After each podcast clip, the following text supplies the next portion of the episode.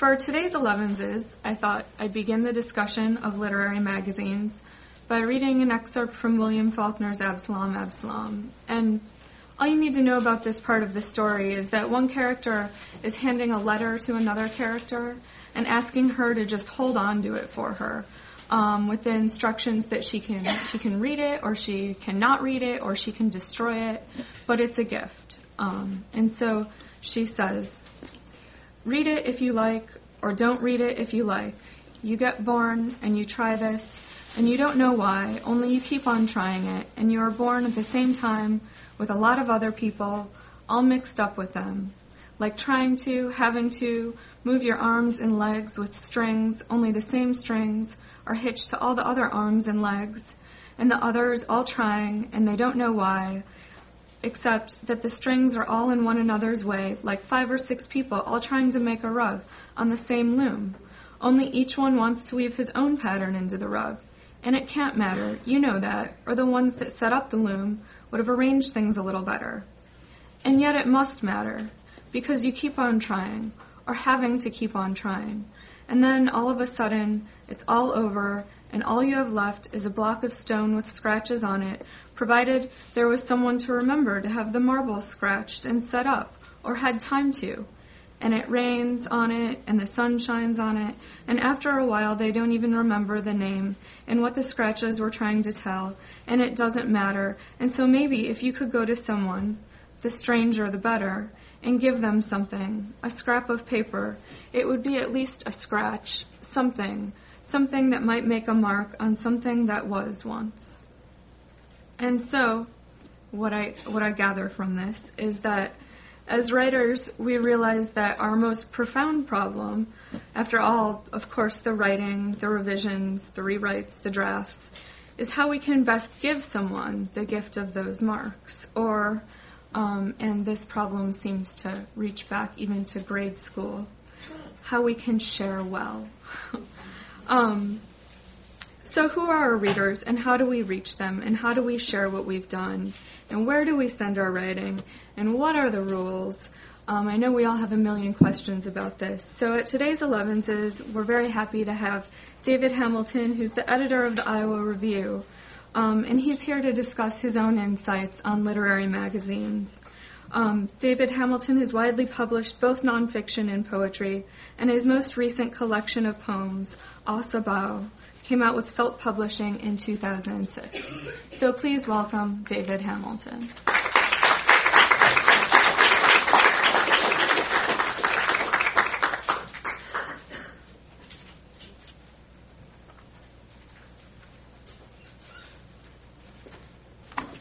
Thank you, Carol. Thank you all.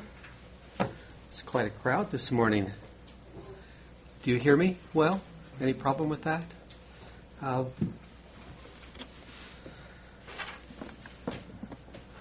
it's nice to be here. Nice that you all are here in Iowa City, uh, pursuing your dreams and ambitions as writers. Uh, we're all part of a far flung community, sharing that one way or another as Carol's lovely passage, wonderful metaphor for what we do, uh, valorizes and underscores. I take it my role here is to talk about literary magazines, which I'm happy to do, having been uh, the editor of the one that our university sponsors for 30 years, and before that, an assistant editor or I guess that's what they called me, an assistant editor at a, another university's magazine for three or four years, which sort of gave me my start, I suppose. How many of you have, at one time or another, uh, been associated with, worked actively on the staff of a literary magazine, large or small? A few, only a few. Well, you're missing out on something. And that, I suppose, is why you're here. Uh, a long time ago, before I was associated with any such magazine, uh, newly married for the first time, uh, my then father in law was proudly showing me a collection of his. he was, among other things, a book collector. And he collected a couple of kinds of books, but one of his collections was of Robert Frost. That collection uh, came to rest in this university's library, as a matter of fact. And then his daughter and I divorced. But anyway, uh, I don't think there was any cause and effect there. And we're still pretty good friends. And we'll see each other soon because our daughter is getting married soon. So it's all, in a vague way, happy. But in another sense, uh, he was showing me his collection of Robert Frost. Nico, Mia, there are chairs up here. You don't have to crouch. Come on in. Don't stand on ceremony. Good to see you.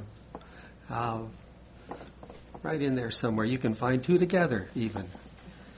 Uh, Nico and Mia have both worked with me at the Iowa Review. So that raises the quantity of hands that would have shown a few moments ago. Anyway, as uh, Mr. Wallace was showing me his Frost collection and was handing me copies of uh, first editions, second editions, third editions, both English and American, of everything Robert Frost ever published. He then opened up another cabinet and said, and this is the ephemera. I didn't realize that that was a technical term for collectors.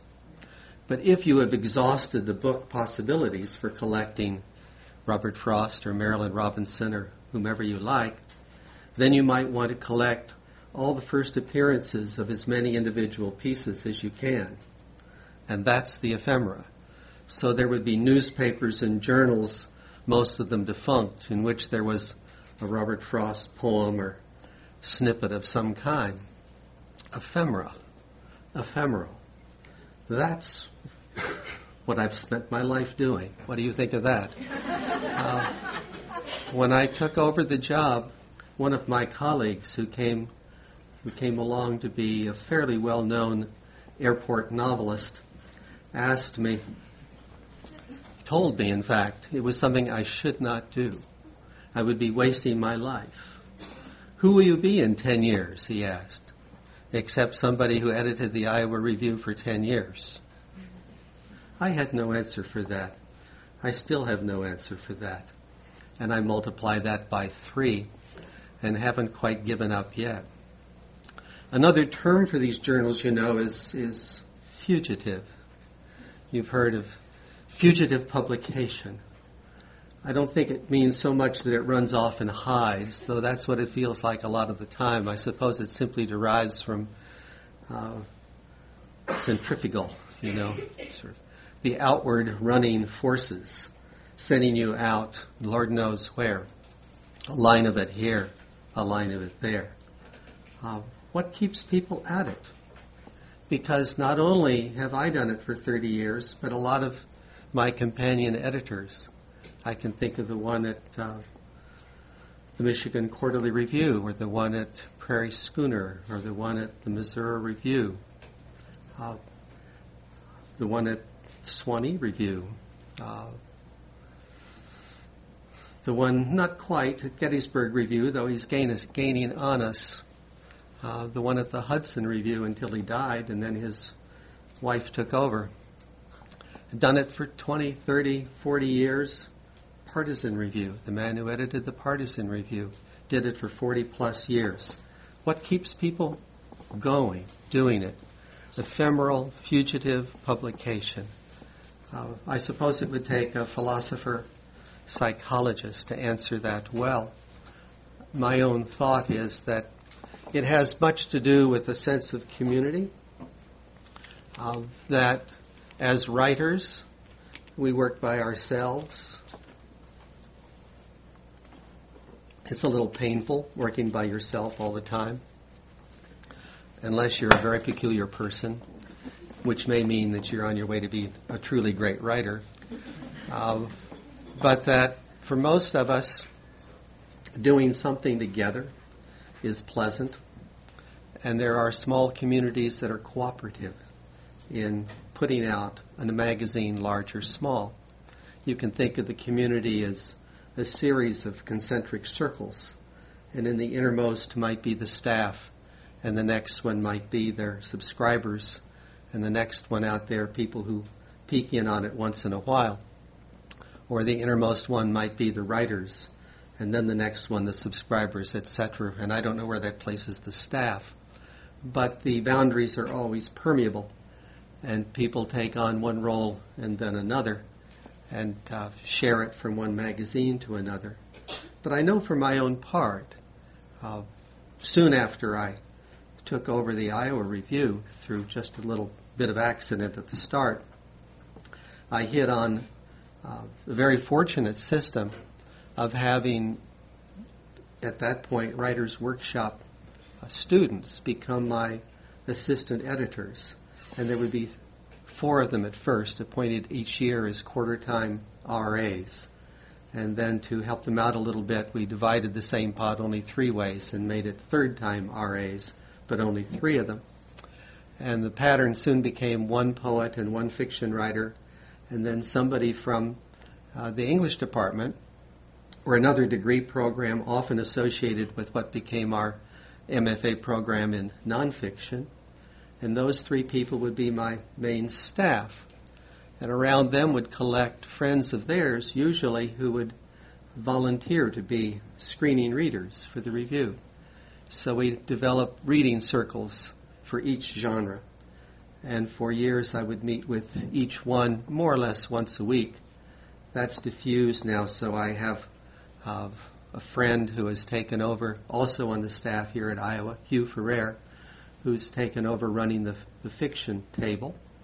And uh, Lynne Nugent, who's over here on my right, and my uh, managing editor of four, four years, I think, working with the review now, has taken over largely the nonfiction desk. Uh, we confer in a corner once in a while about that, and I've been running the poetry desk. And so these people come and go. Some stay for a couple of years. Lynne, four years, going on five. Uh, some of the volunteer readers are around for two or three years. Occasionally, there's somebody who doesn't really want to go away. Uh, you know how people come to Iowa City and tend to stay in Iowa City, uh, finding one reason or another to do it, and they keep coming to the to the poetry meeting or the fiction meeting. There's one girl who has been uh, applying to the fiction workshop for several years and has been reading fiction with us uh, three or four years now, I think, maybe three years. And this year she got into the workshop, and she says she'll be with us again in the fall. So another another two are ahead for her, I suppose.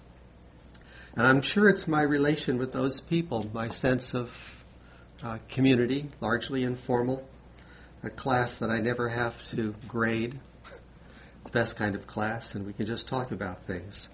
And they teach me much more than I teach them, and that's what keeps me at it. I suppose there are versions of that elsewhere. Uh, I've been told that we're unusual in, in fact, somebody said it's impossible to do it the way you do it uh, because you're supposed to be a mighty dictator looking down on everybody, and I tend to be a little cooperative.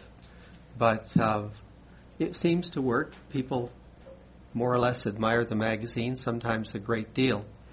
So that's all right with me the magazines, you know, the, the landscape of American magazines uh, divides into subdivisions, I suppose you'd say, and you can name as many of them as you can invent names for. But I would simplify and say there are three main kinds. There are the real littles, there are the littles, and there are the biggies, something like that, right? Uh, the real littles I'll call coterie magazines they tend to be short lived. They are run informally and unofficially and sponsored only by themselves. Uh, now, a good number of them are on the web. They don't have to be in print, although the grand tradition, of course, is for them to be in print. Uh, that's where the romance of the little magazine really resides, because there are some very famous ones of the kind. Uh, the Black Mountain Review, for example, which ran for only five issues edited by Robert Creeley, or Locus Solus, which ran for only five issues, run by John Ashbery and friends when they were in Paris, in fact, it's only four issues because one of the publications is a double issue. Uh, locally, there have been a great number of them too. Uh, the Spirit That Moves Us, which distinguished itself at one point by being the first American publisher of a Middle European poet who won the Nobel Prize. I forget whether he was Czech or, or where he was from, but and I I can't recall the name for you either. I'm sorry. But somehow or other, the spirit that moves us got a hold of his work and, and became his American publisher for a time. There was another one called Gum. Uh, Gum was a little journal like this, and uh, maybe it looked as if it was held together by chewing gum. I'm not sure. Uh, or maybe it was supposed to stick to you like gum when you step on it on the street.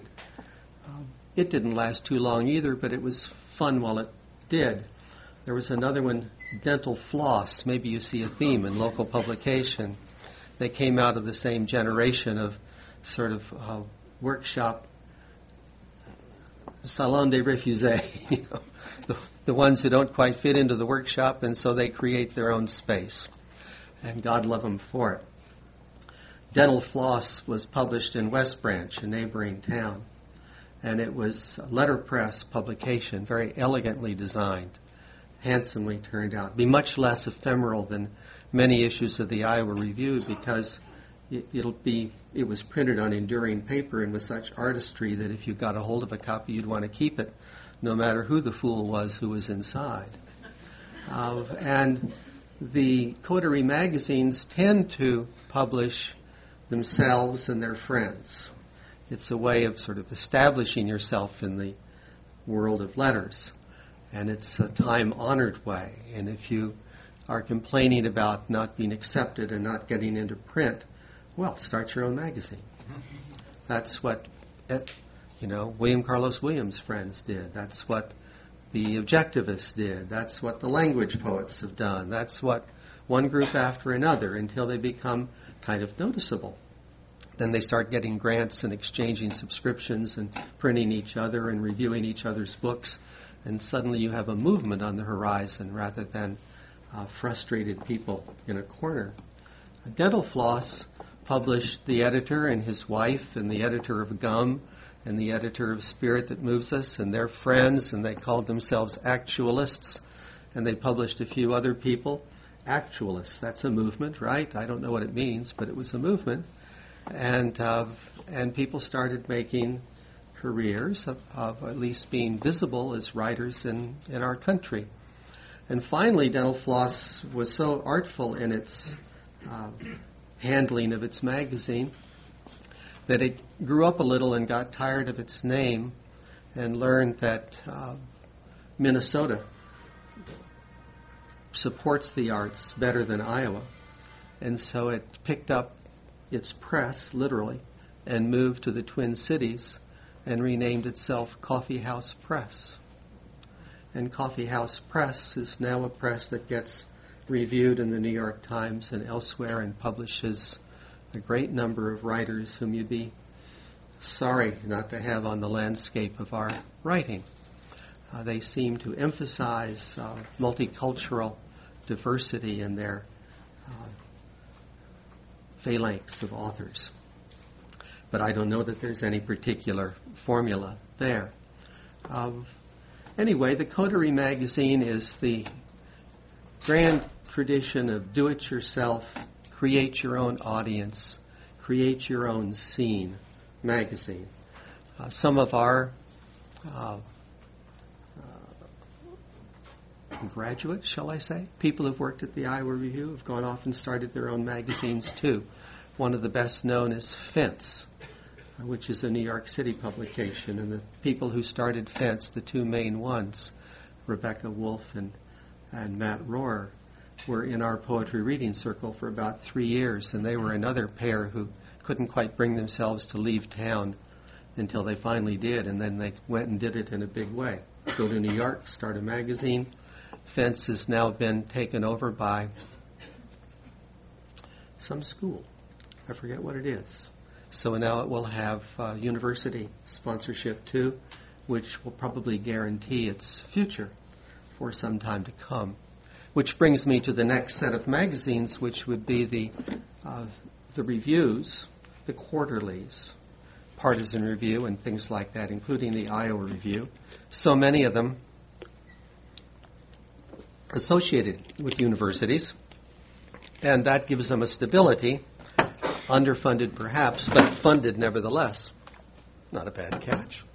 Uh, and also allows for somebody like me to stay in place for a generation or more until you get sick and tired of me, and keep the magazine going with the help of whatever cadre of, of assistants and associates one finds.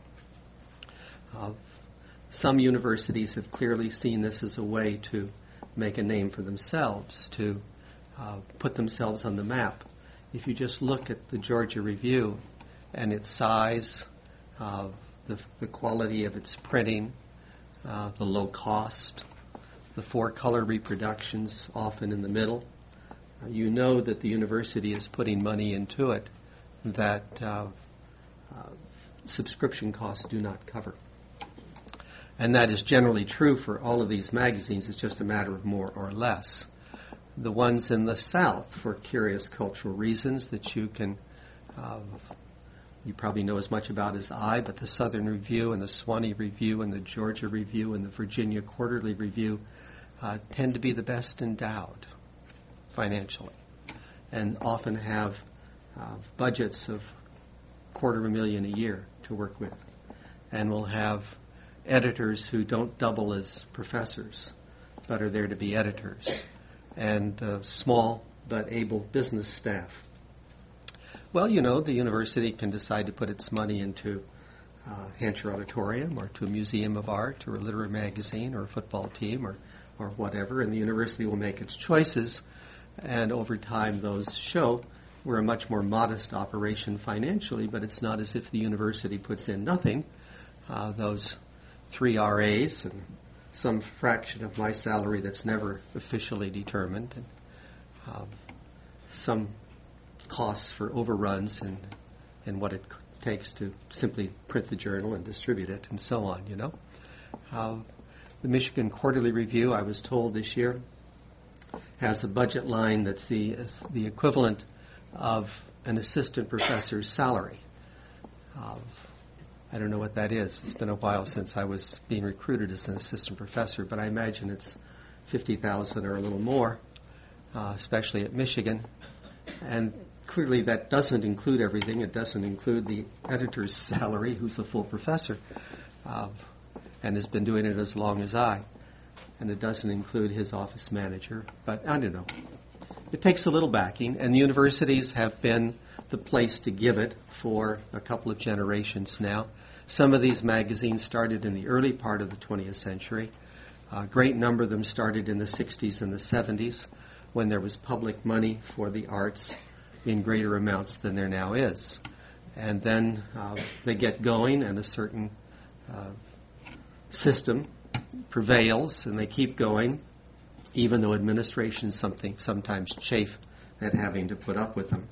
Now, the main difference between the Coterie magazine and the University Review, aside from that stability of backing, is that their mission is a little different. Uh, I never conceived of the Iowa Review as the Hamilton Review. Uh, somebody was supporting me in doing it. Uh, therefore, I take a back seat in it compared to an editor of a coterie magazine who, quite frankly, puts himself forward or herself forward and their circle of chums, friends, right? People who are co conspirators in, in defining the art as they wish to define it. The University Review exists in a different realm, and it seems to me that its chief mission is to open its doors and let anybody try and to do its level best to read whoever wishes to send and then make some choices as best they can to put out an interesting magazine issue by issue. Now that means that we receive an awful lot more than we can use. We only publish three times a year, uh, 192 pages more or less an issue, and not all of that literary matter. So under 600 pages a year, and we'll get several thousand submissions in the course of a year, when actually we we publish about 120 different writers. It's not exactly 40 per issue, but it's pretty close to that.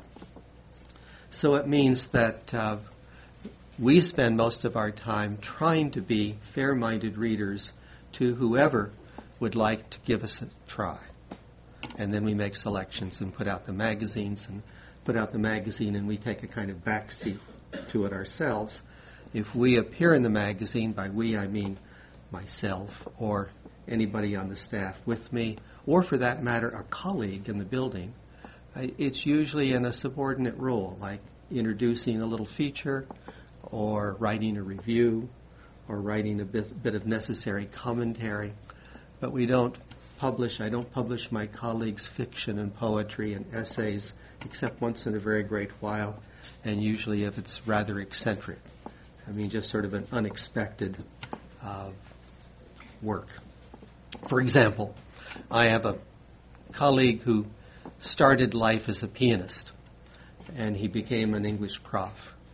And at some point, uh, he got interested in the problem of a pianist or musicians hearing themselves recorded and the influence of that on their work as an artist.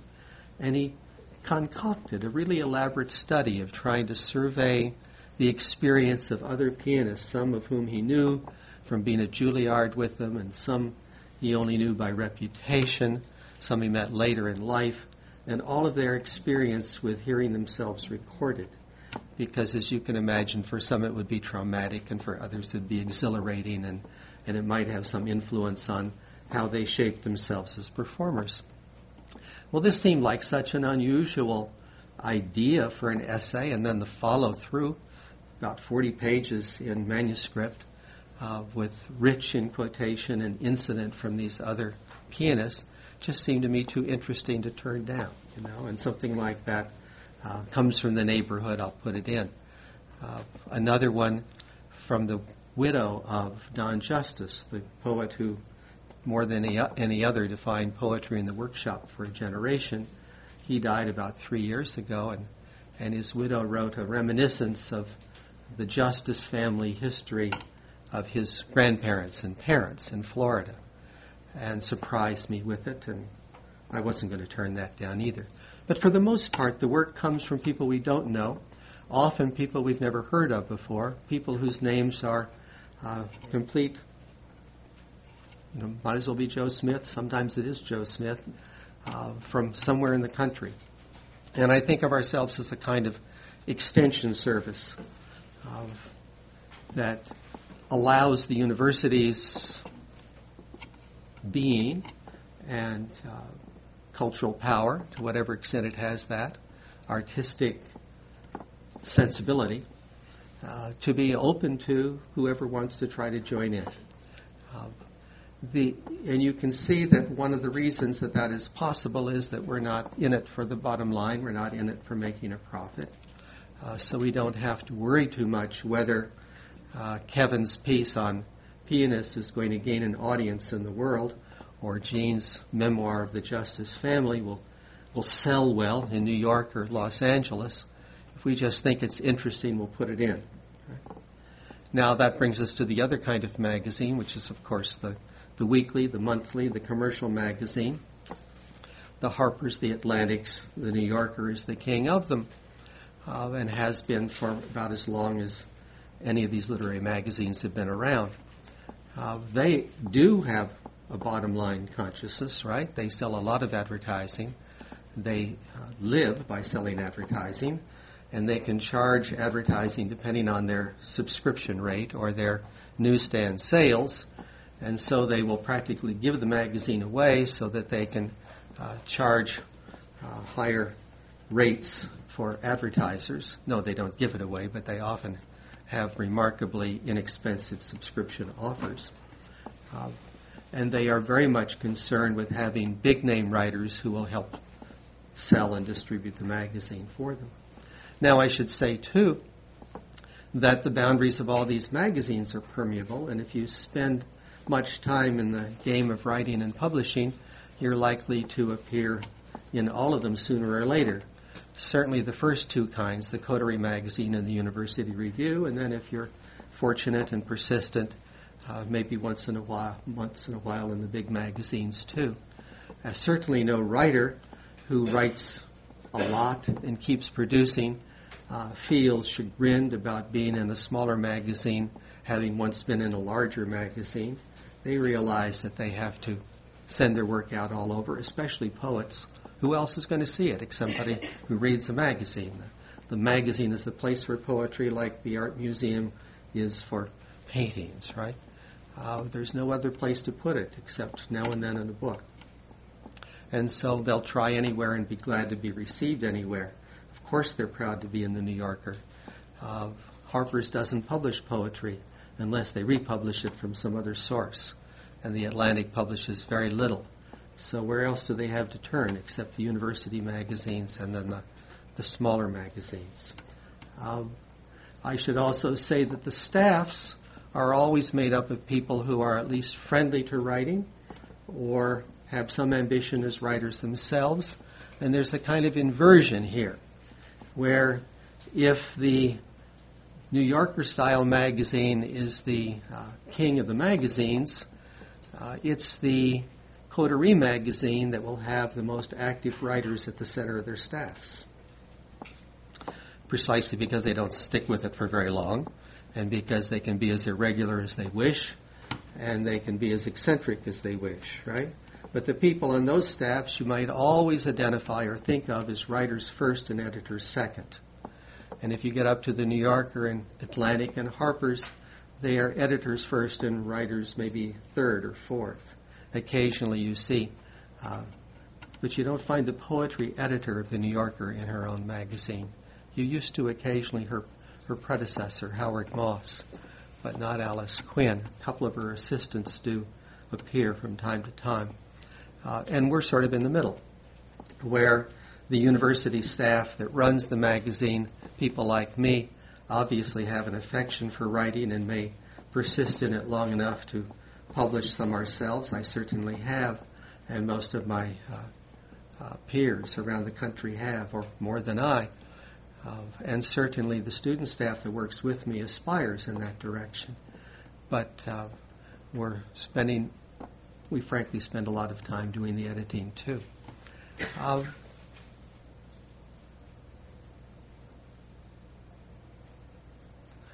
why am I pausing?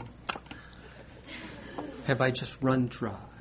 Have I just plain run out of things to say now? But basically, three kinds of magazines with subsets thereof, of kind of inverse order of writer to editor in the editorial staff compared to the kinds of magazine they are. Uh, it's interesting how you might get the most editorial attention, the closest editorial attention, from the big magazine if you can get their attention at all. Uh, why would that be? Well, they're full time, right? They're paid to do that. That's where their salary comes from. In my case, in the case of the students who work with me, it's always part time, and you're always juggling with, with your main duties. I'm a, at least a half time professor, and it seems like three quarter time professor, generally given uh, thesis responsibility, committee work, other than the magazine, and so on. And so I'm always tucking this work in amongst other things. And once in a while, you get very close and even expert, if I may say so, editorial attention from me but often too it's uh, pretty glancing. Just have to make a, a guess and, and go on. Uh, our own magazine.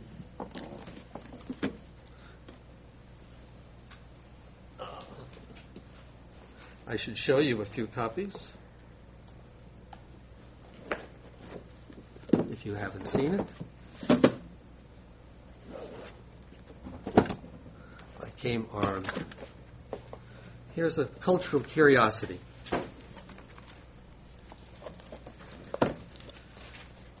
See any resemblance? Guess who copied whom? They copied us. I know that because the deputy editor at the time when Harper's uh, remodeled itself, redesigned itself, had been in one of my classes here. So he spilled the beans once. He said, We like the look of that. So we, we took it for ourselves. Uh,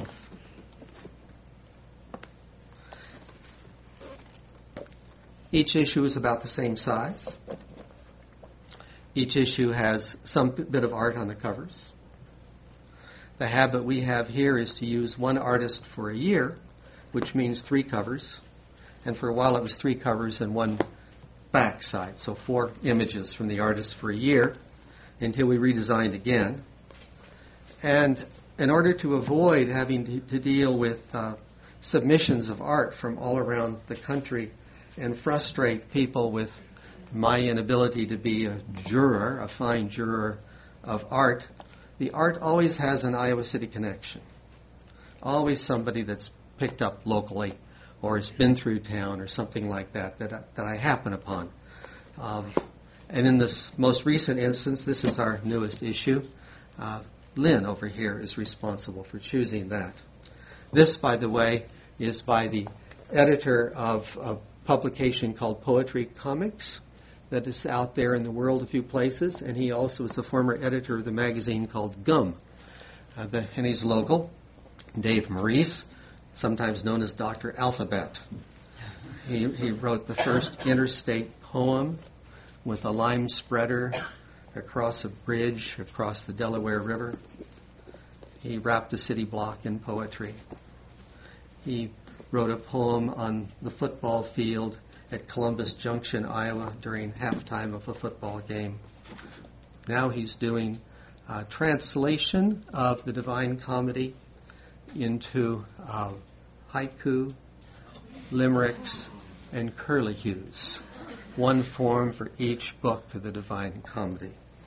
Uh, maybe we'll have to print a section of his haiku purgatorio before long. I, I kind of like the idea. He would take the translation of, I forget, one of the well known translators, uh, an old one, one that I taught at Michigan 35 years ago. Uh, and he'll just take that translation and use those words for that tercet and find a haiku in it. Found poetry. I like found poetry too.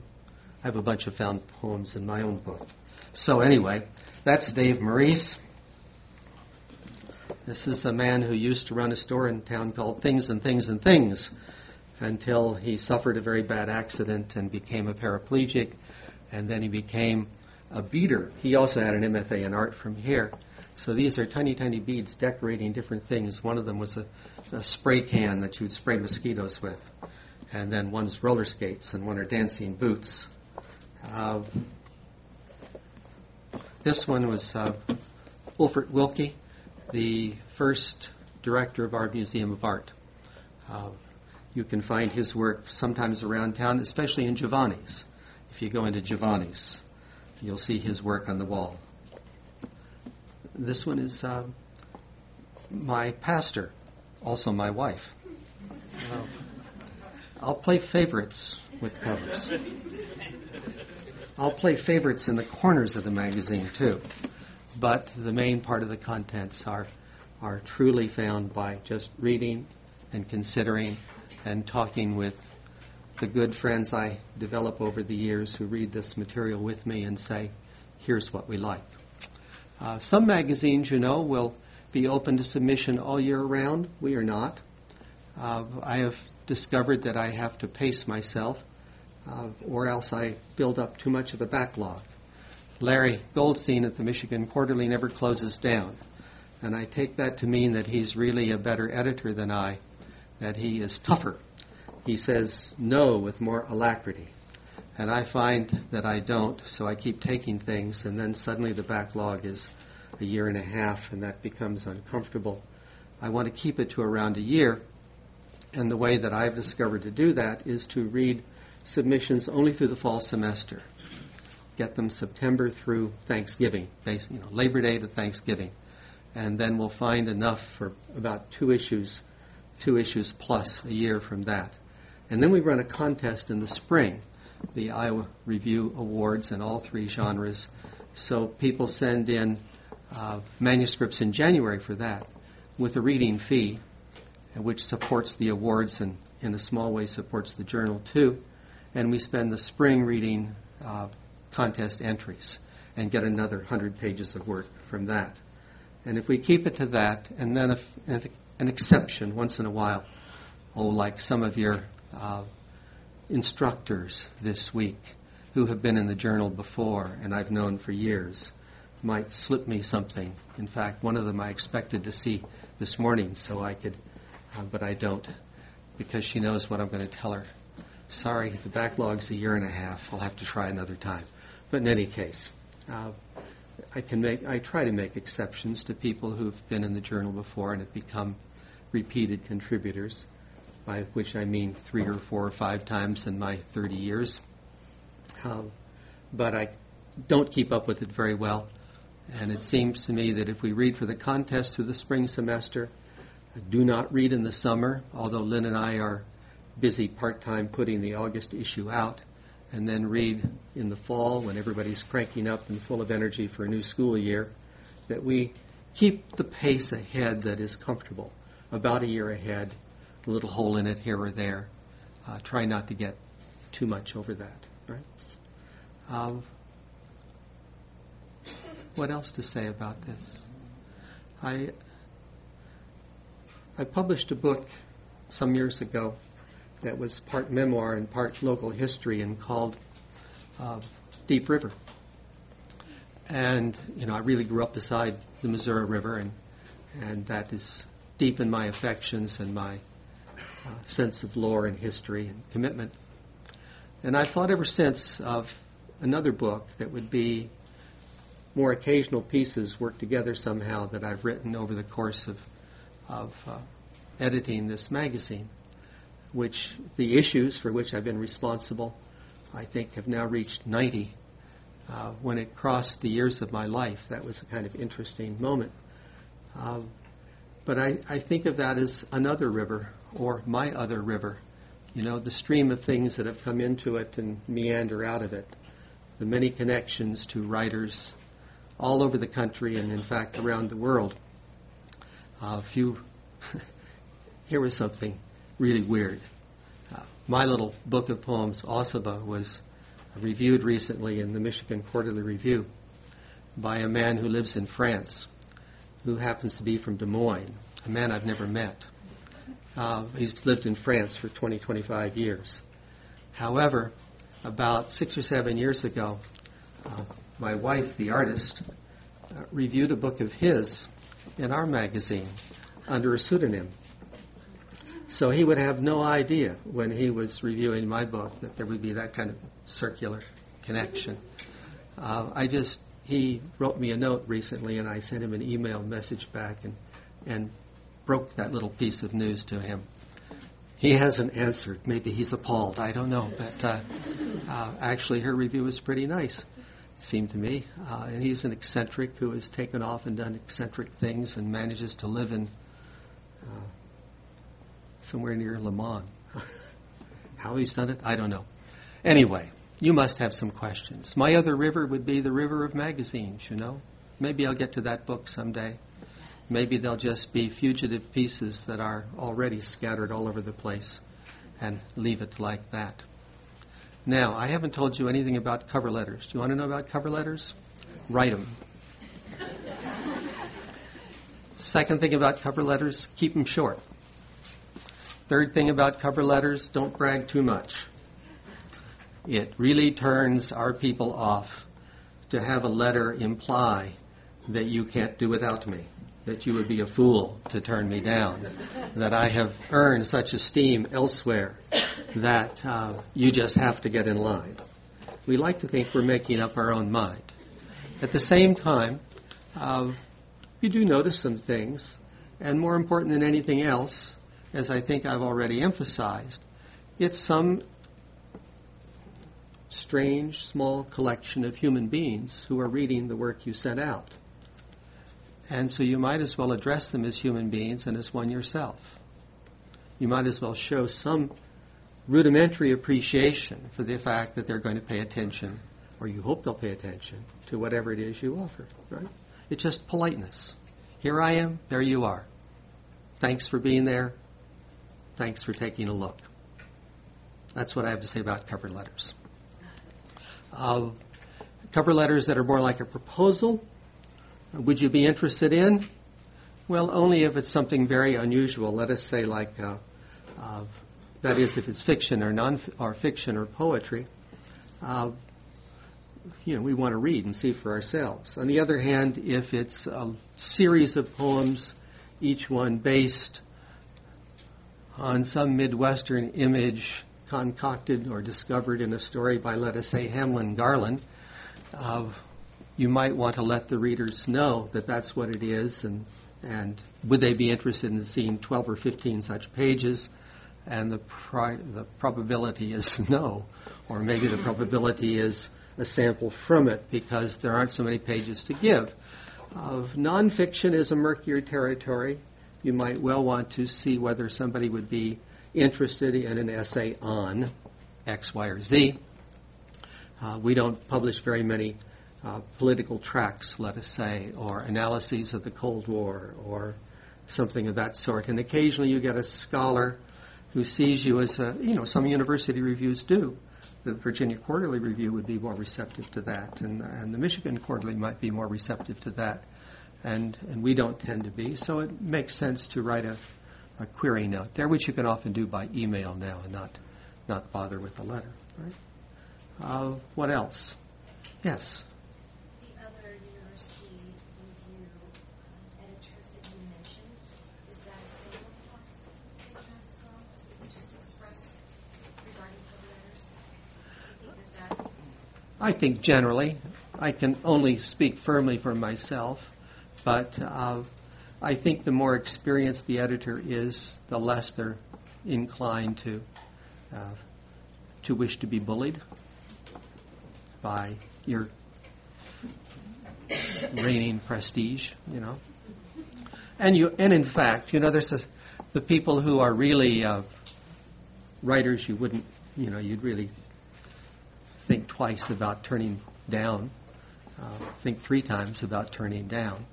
Uh, never address you in a high-handed way anyway. They're they're too professional for that. So put yourself in a in a professional posture by being um, straightforward, understated rather than overstated. Would be my couple questions here. First, yes, sir. This, this question might get a chuckle, but it's a serious question. What is, what constitutes unpublished? You mean unpu- Unpublished Oh. uh, for in the guidelines for a contest. Well, of literally things that have not been published before, with a possible exception of things with very small venues like a student newspaper or something like that. Uh, the murky territory now is online publication. Does that count as publication? And increasingly it does.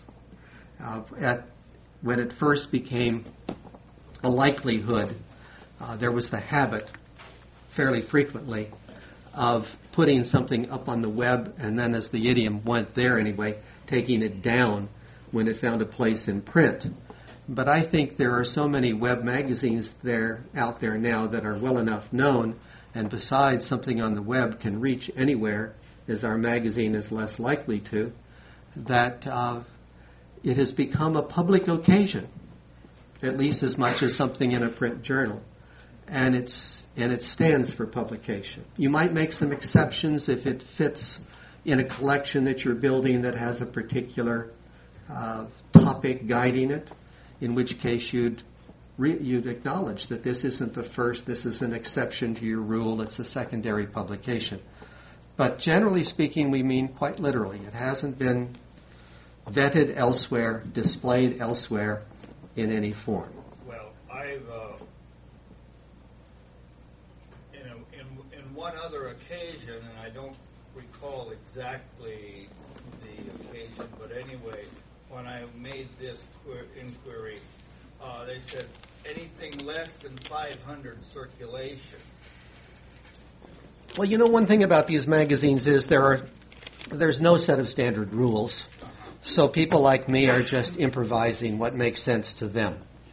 And I, I can well imagine a companion editor feeling the comfort of a clear cut rule like that and therefore imposing it and living by it, and the next person may not.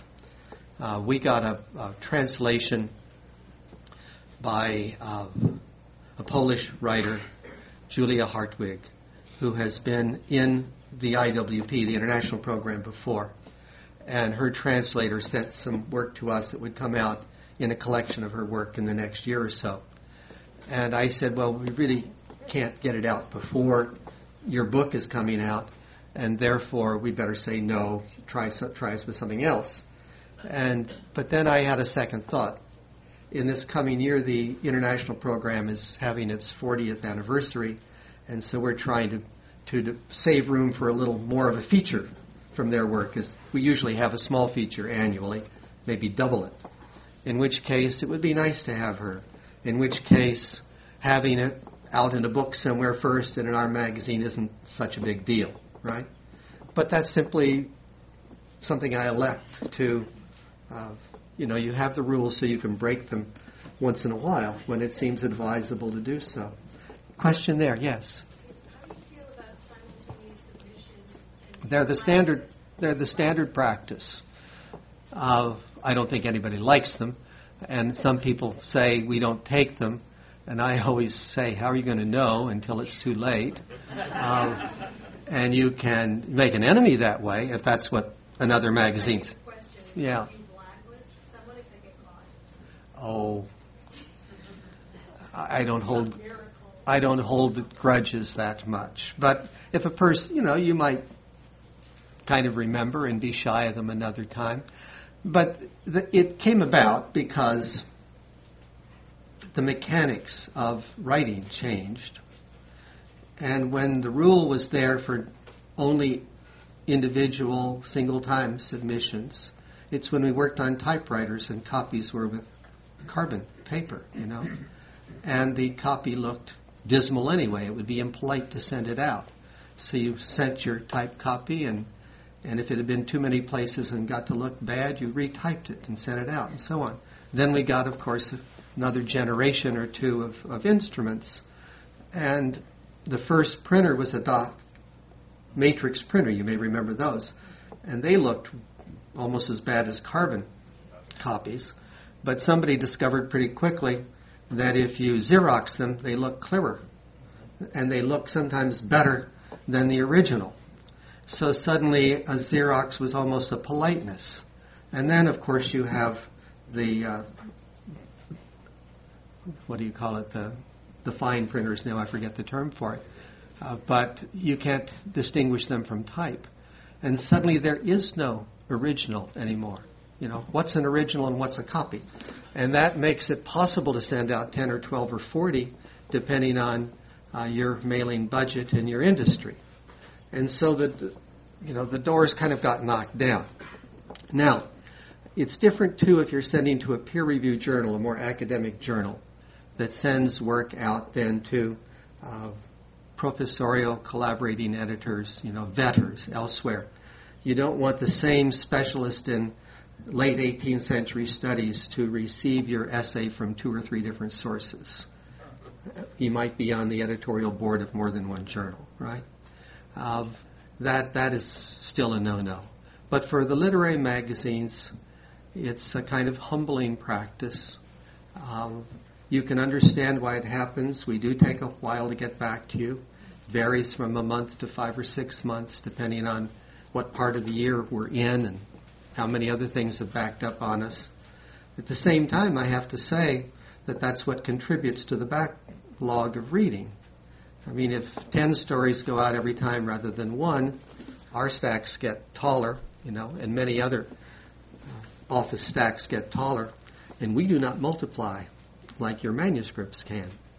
So therefore, it takes longer to get through them.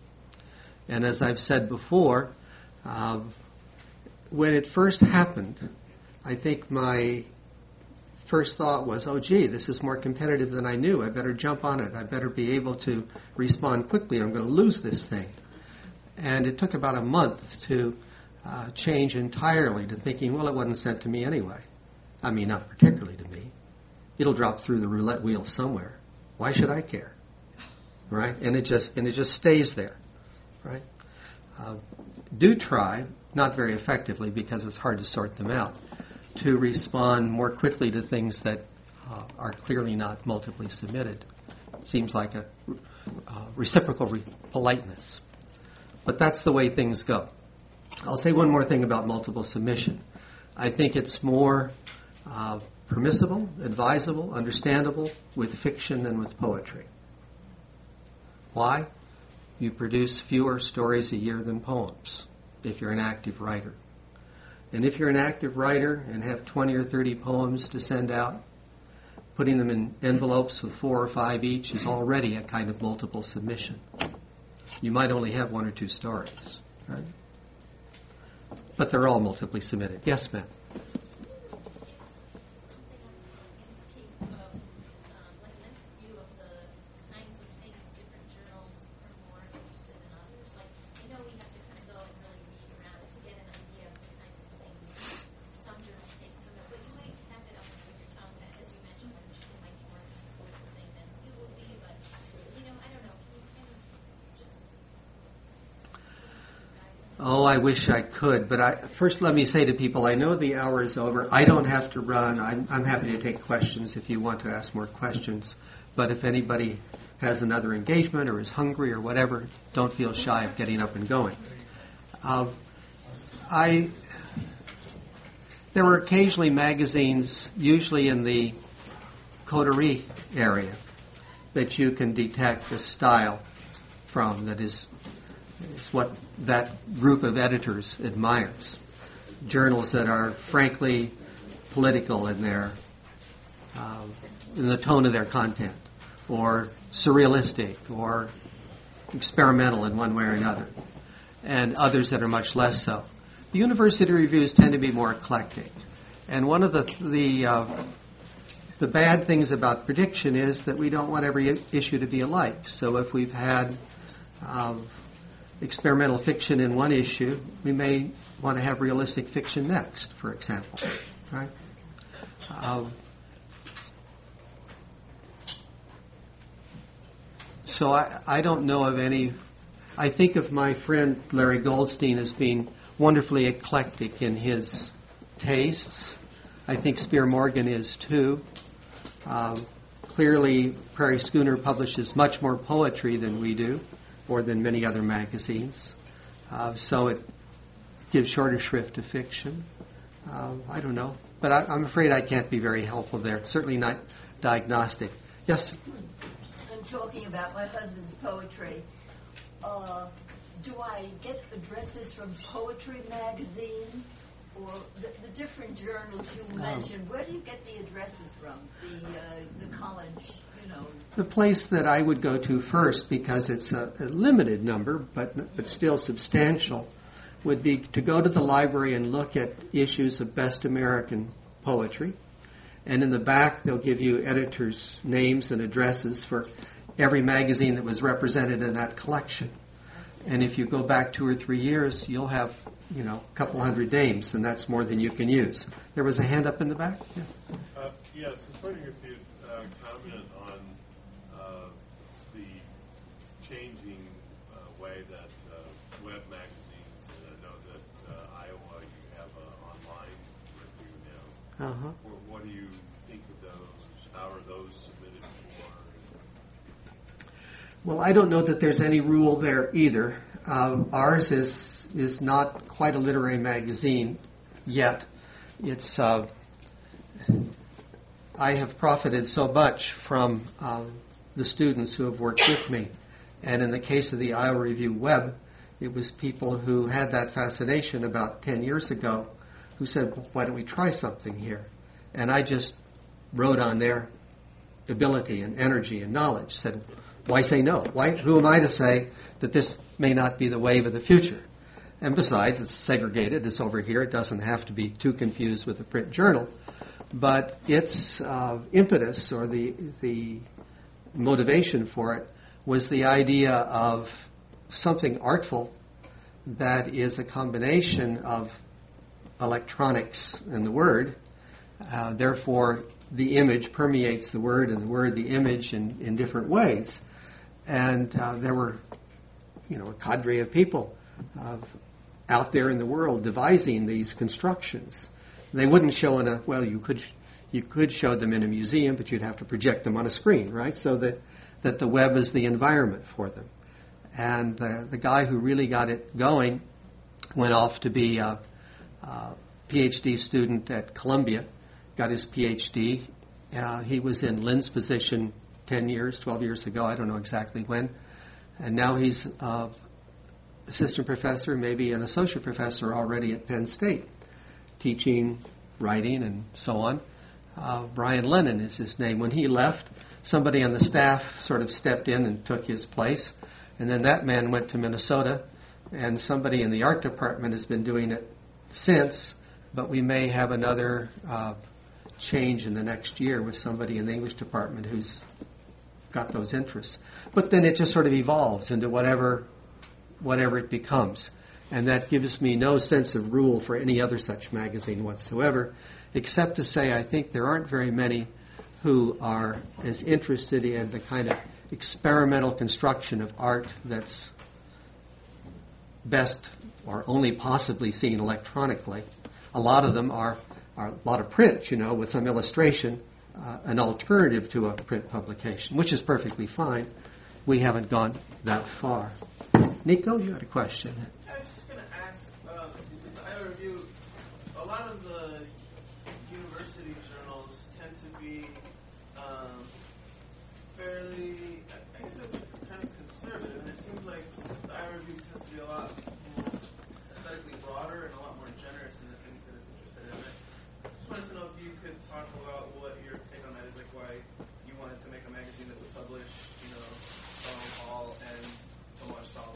Mm-hmm.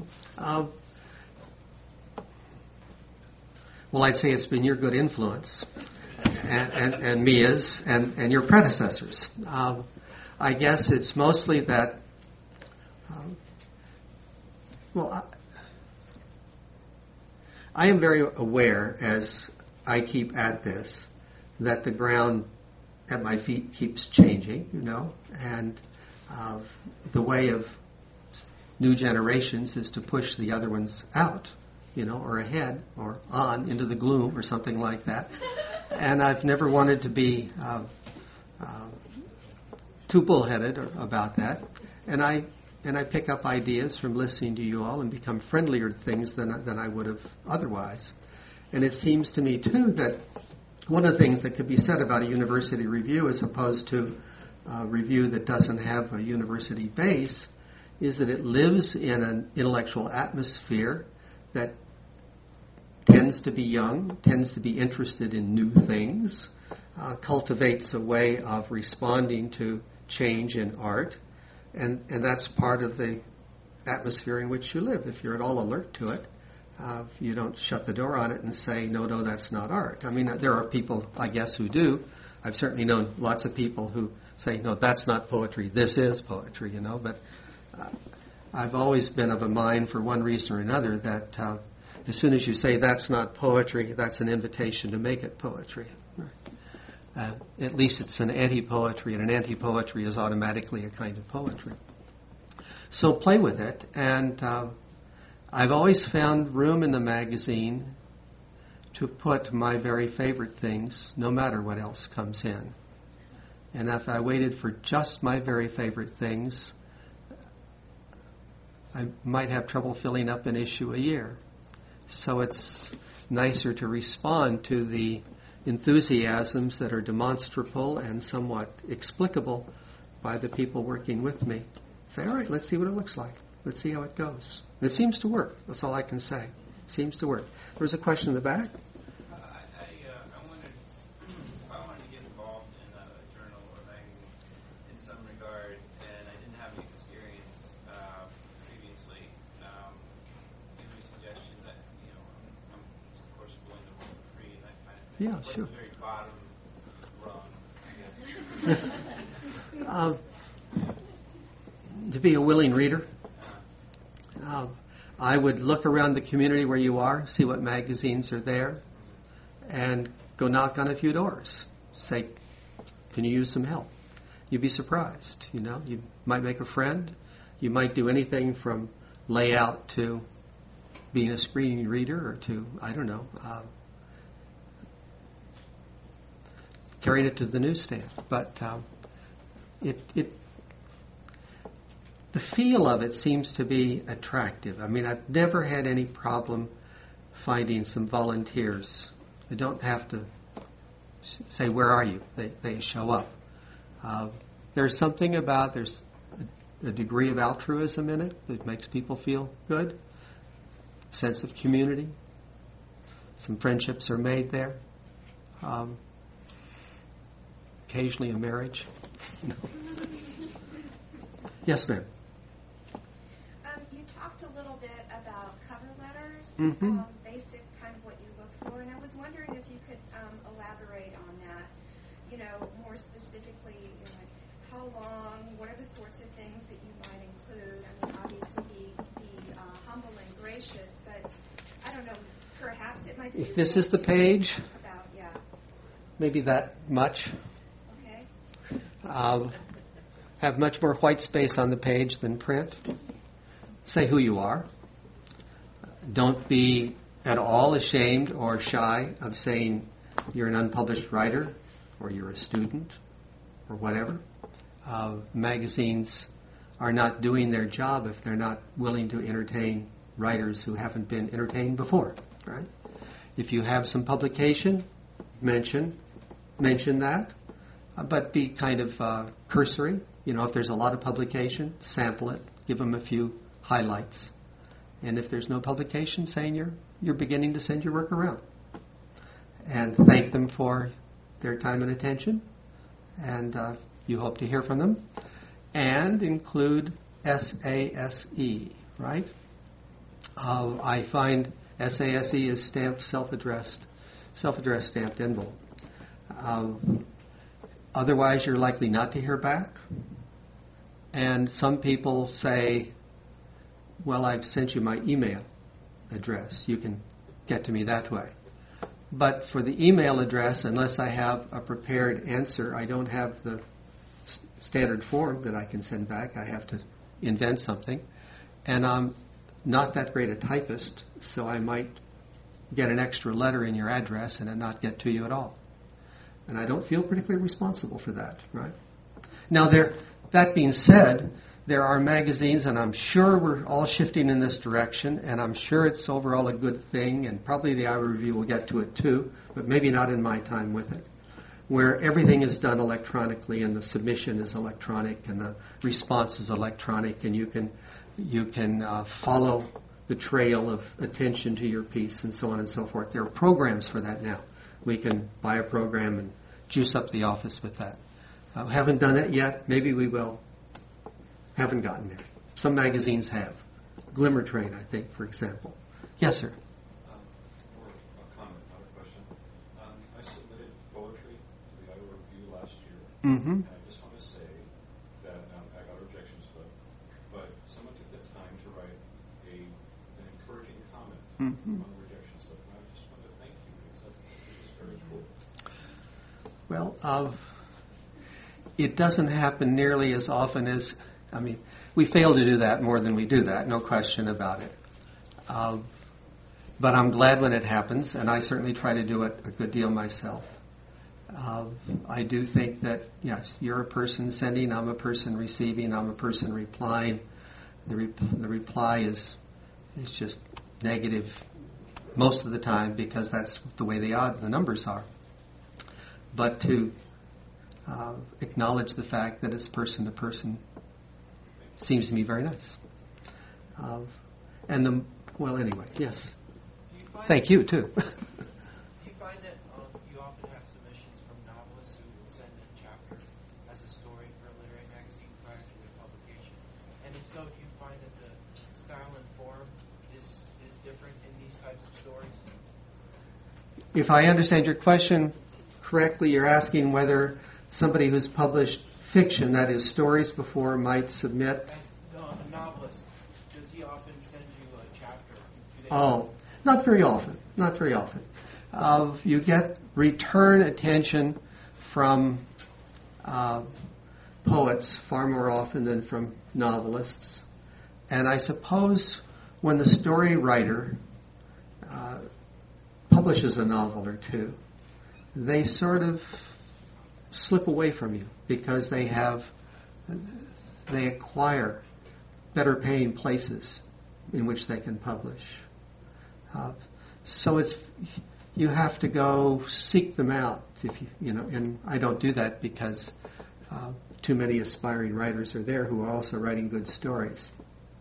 But there are quite a few, uh, let us say, not you know not famous novelists, but people who published a few novels who uh, have been with us at one time or another, but once they get contracts and advances and so on with novels, they're not so much interested in coming around. Yes. Well, thank you for staying over. I know you must hear these types of questions all the time, so thank you for that. No, that's all right. But also, just given the volume, you know, there's so many more of us than there are, you know, editors. Um, is it just much known? Is it, is it common practice to just read the first couple of pages of a submission, given? You'd think it would be more than it is, but the fact is, not only are there many, many submissions, but, but it's more than competent work, most of it. And so you start reading the story and you sort of want to follow it. I, I, I uh, especially when we get really backed up, I tell our group that they shouldn't feel obliged to finish stories that they're convinced aren't going to go anywhere. Uh, but more often than not, people do. Maybe with a set of poems, eight or ten poems together, wouldn't read all of them if you've read three or four and you decide you don't see one there that you are excited about. But uh, chances are you look at everything. And in our contest, we, we try to do better than that. We try to make sure that everything is read by two people minimum. And um, then to narrow it down to our finalists, the third and the fourth reading are usually required. I suppose, too, that the advantage of having graduate students around who aren't going to do this for years and years, but are happy to do it for a time, uh, is very helpful there. That they're they're interested in seeing what's being written out in the land, um, and they it may help them toward their own publication to sort of they, they get a sense of what is working and what isn't working, and that affects their own doing.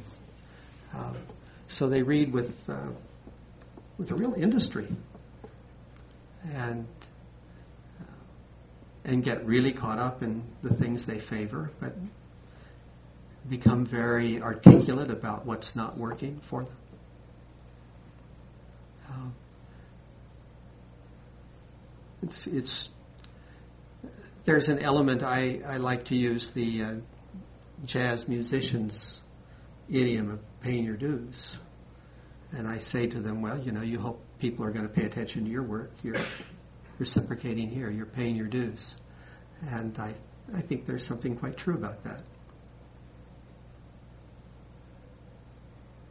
We're down to a hard core. Any last question or two? Well, there's no use keeping Carol engaged. Thank you all.